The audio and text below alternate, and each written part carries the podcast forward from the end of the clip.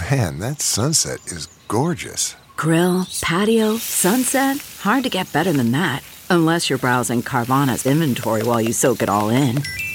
Oh, burger time. So sit back, get comfortable. Carvana's got thousands of cars under $20,000 just waiting for you. I could stay here forever. Carvana, where car buying meets comfort, meets convenience. Download the app or visit Carvana.com today.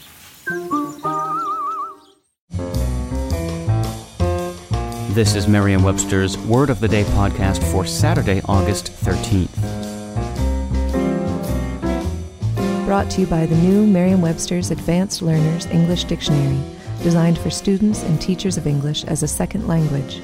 Learn more at learnersdictionary.com. The word of the day for August 13th is predial, spelled P R E D I A L. Predial is an adjective that means of or relating to land or its products. Here's the word used from Cynthia Jordan Bannon's 2009 book, Gardens and Neighbors. The new rustic servitudes were conceived as property rights attached to the land itself and considered predial servitudes.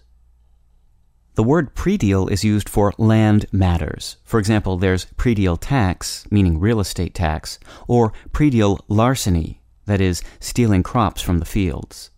The state of Louisiana employs predial in numerous sections of its civil code and is distinguished from other states by its use of the word.